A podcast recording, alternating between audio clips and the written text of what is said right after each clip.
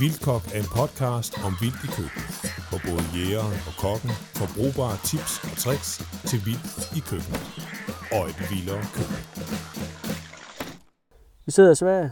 Vi har øh, taget turen øh, med færgen, kørt et par timer henover ja, den skønne svenske natur, tre komma fem, ja. og øh, sidder og skal på grisejagt nu.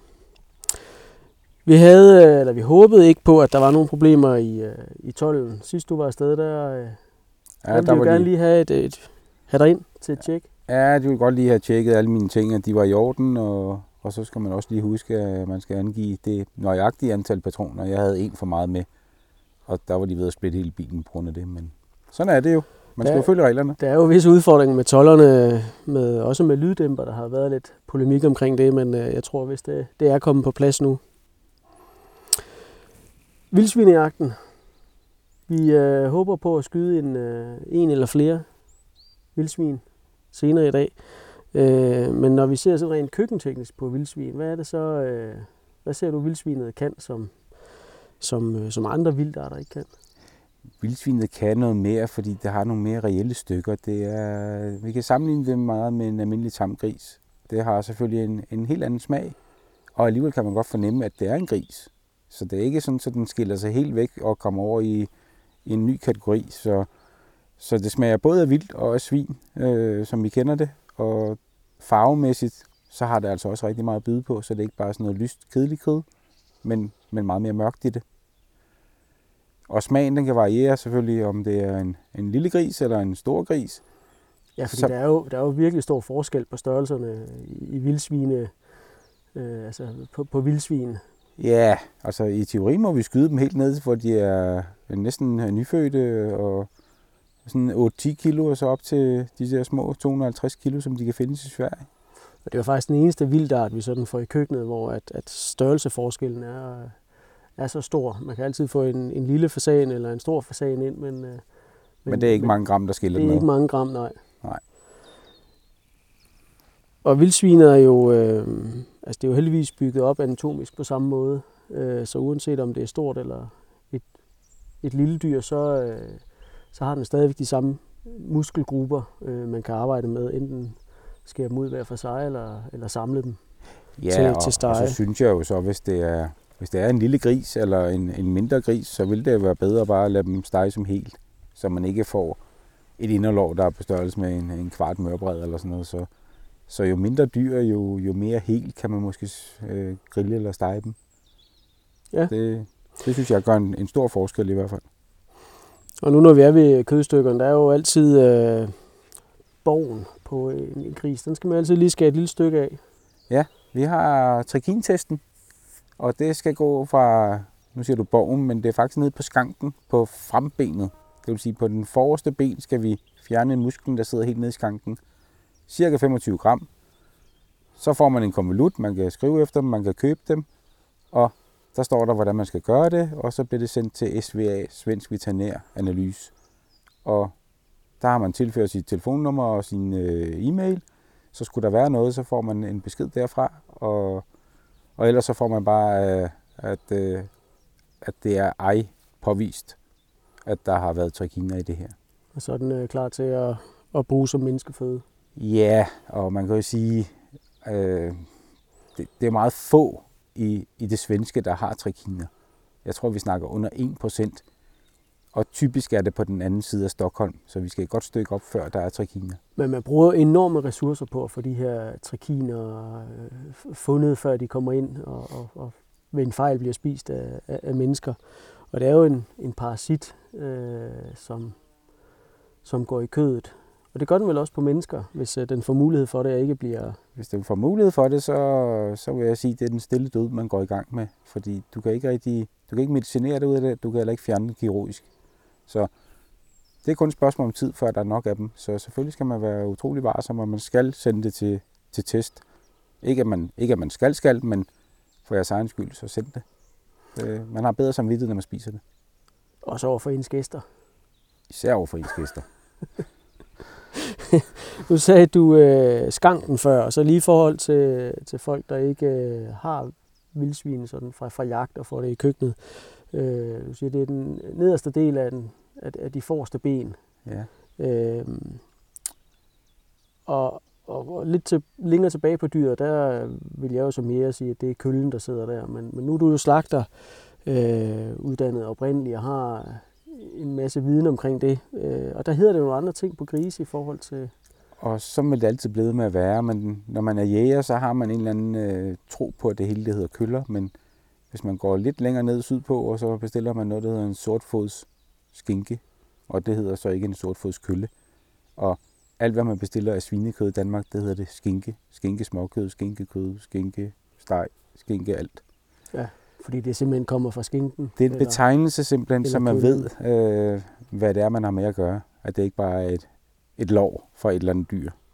Ja. Når nu øh, vi forhåbentlig i aften får skudt en, øh, en gris, så skal vi jo have den, øh, have den slagtet. Og der er du jo som, som gammel slagter og ekspert i at, at gøre det bedst muligt. Sidst øh, jeg så dig gøre det, der gjorde du det på en imponerende måde. Kan du ikke fortælle lidt om, hvordan det... Øh jeg, ved ikke, om den er impon- jeg ved ikke, om det er imponerende, men, øh, men jeg starter jo... som jeg har lært det, med at hænge den op i bagbenene, og så få skåret. Ja, fordi man kan jo både hænge den op i, i, i snuden og i bagbenene. Det er jo, der er jo ikke noget, der er rigtigt og forkert. Ja, der. Eller en slagterbænk.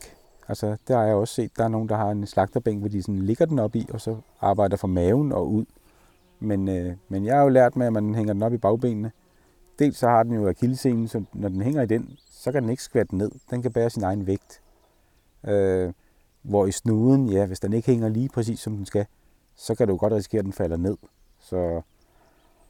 Og så er det jo ellers bare med at få, få pelsen af, så der ikke kommer noget hår. Der må helst ikke komme noget uhygiejnisk ind på selve kødet.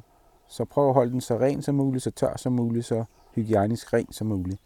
Så vi ikke har, at vi skal til at vaske den, fordi det vil være, en... altså, det vil være at tilføre bakterier. Så, så jo færre bakterier vi kan tilføre, jo nemmere og bedre er det. Og det handler jo også i høj grad omkring forberedelse til selve slagtningen. Altså hvad er det for nogle remedier, man skal bruge, så man ikke skal, skal rende og lede efter kniv og spand og poser og, og det hele, ikke? Og få, få gjort klar til det. Ja, og man er jo aldrig rigtig klar, når man er på jagt. Er man ikke? Så er man jo klar hele tiden. Man er ikke rigtig klar med vand og det der, så man skal nogle gange skal man altså løbe nogle gange, fordi man, så har man lige glemt saven, eller så har man glemt den til at hænge den op med, eller man har det ene og det andet. Så Så det er altid sådan et, øh, og det er jo altid på de kedelige timer i døgnet, sådan fra klokken tre om natten og så frem til klokken fem seks stykker om morgenen. Og der er man jo ved at være både træt og alt muligt andet, så, så man husker måske ikke lige så godt, som når man går op i køkkenet for at hente en kniv, så har man glemt strygestålet eller omvendt, og en spand med vand og en ren spand med sæbevand. Øh, så, så der er nogle ting, man skal i hvert fald lige have styr på, inden man går i gang med at slagte det, som du siger. Så selve slagtningen, det, altså det er jo lidt på samme måde som, som alt andet vildt, at få, øh, få indmaden, altså tarmene, ja. Og få, få hjerte, lunge og lever, alt det ud øh, af bugen af, og af helst uden, så hurtigt som muligt, ikke? Hurtigst muligt, og helst uden at der bliver beskadiget, så der går hul på tarmsystemet. Øh, det er meget vigtigt, og det samme med, med urin. Øh, urinvejen, den skal jo også holdes øh, hele tiden bagud, så den ikke kommer til at dryppe ned på. Så... Så man skal være lidt varsom, og man skal, ja, nu siger jeg det på et godt dansk, røvhuller med ud i et stykke, i stedet for at man kommer til at skære rundt eller få trukket det over. Fordi det er jo de steder, hvor der er allerflest bakterier. Det er i tarmsystemet.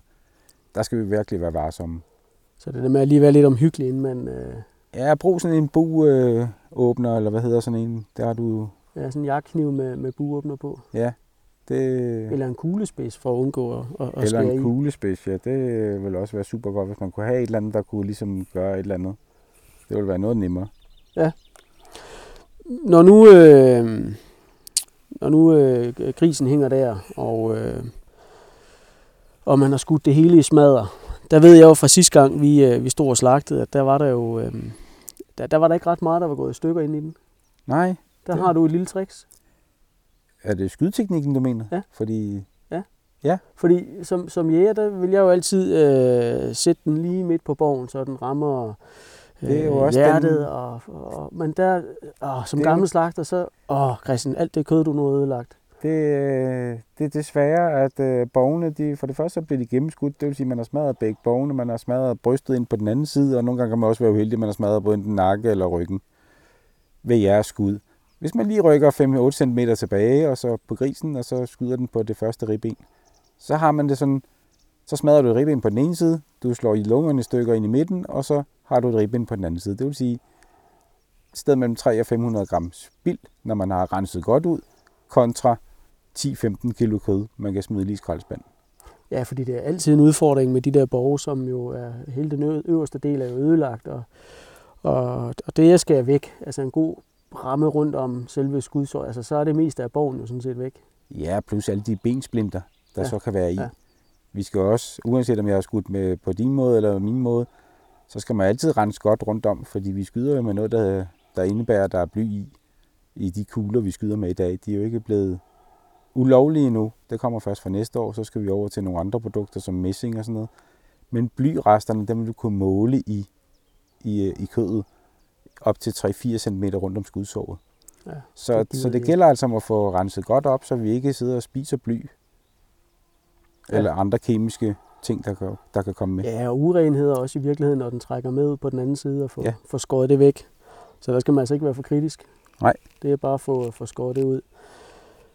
Selve modningsprocessen, ja. Det er jo altid øh, diskussion, og det har vi også talt om mange gange. Det her jo længere tid et øh, stykke vildt hænger, jo mere vildt smag kommer der. Men der er også behov for noget modning på vildsvin, ikke?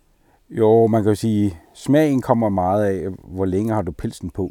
Hvis du lader, hvis du lader grisen hænge med pelsen på, så trækker den meget hurtigt og meget smag med ind. Øh, vi, kan ikke, vi kan jo ikke skolde en gris, et vildsvin, og så få brugt sværen. Det er jo sådan en læderhud, den har på. Plus igennem den hud, der stikker alle hårene igennem. Helt ind i fedtet nogle gange.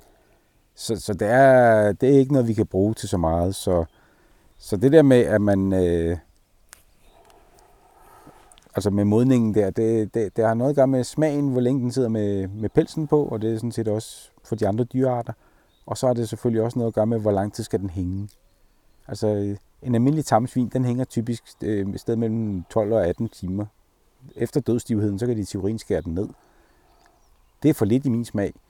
Jeg synes, den må gerne hænge, til den er blevet mør. Vi skal have nedbrudt proteinet, vi skal have gjort det lækkert, så vi ikke får sådan en, en, en gummikotelet, som, som ikke er værd at tykke i.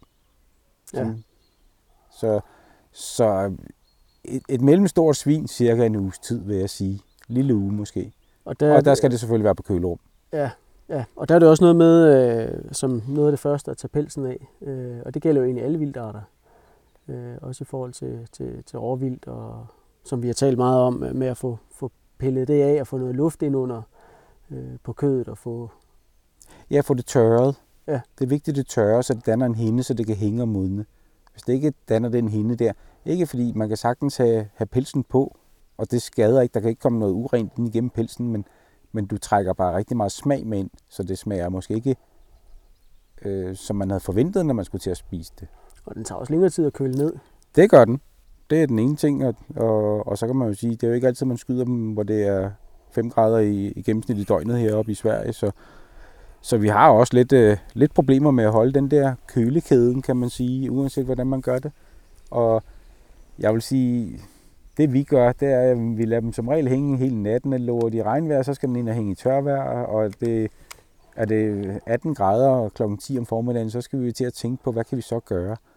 Vi kan ikke lade den hænge ude i atten grader hele dagen, fordi så, så går der en forrådnelsesproces i gang. Så der må man enten have den sænket ned i en, en fryser eller i køleskab, eller hvad man har mulighed for at køle ned med.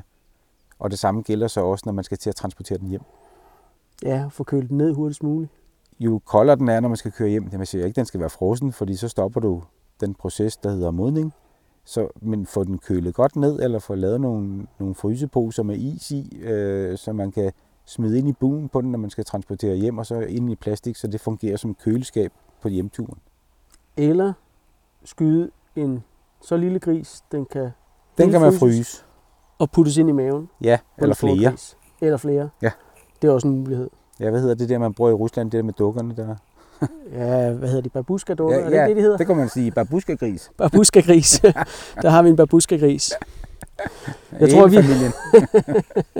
jeg tror, vi har været hele vejen igennem øh, sådan lidt overfladisk på, øh, på vildsvinet. Og jeg håber, at alle har fået lidt ud af det. Jeg tror, øh, skal vi ikke øh, sige skål, og så øh, knække og brække til, til, til jagten i aften. Heja, heja. Risa, på gensyn.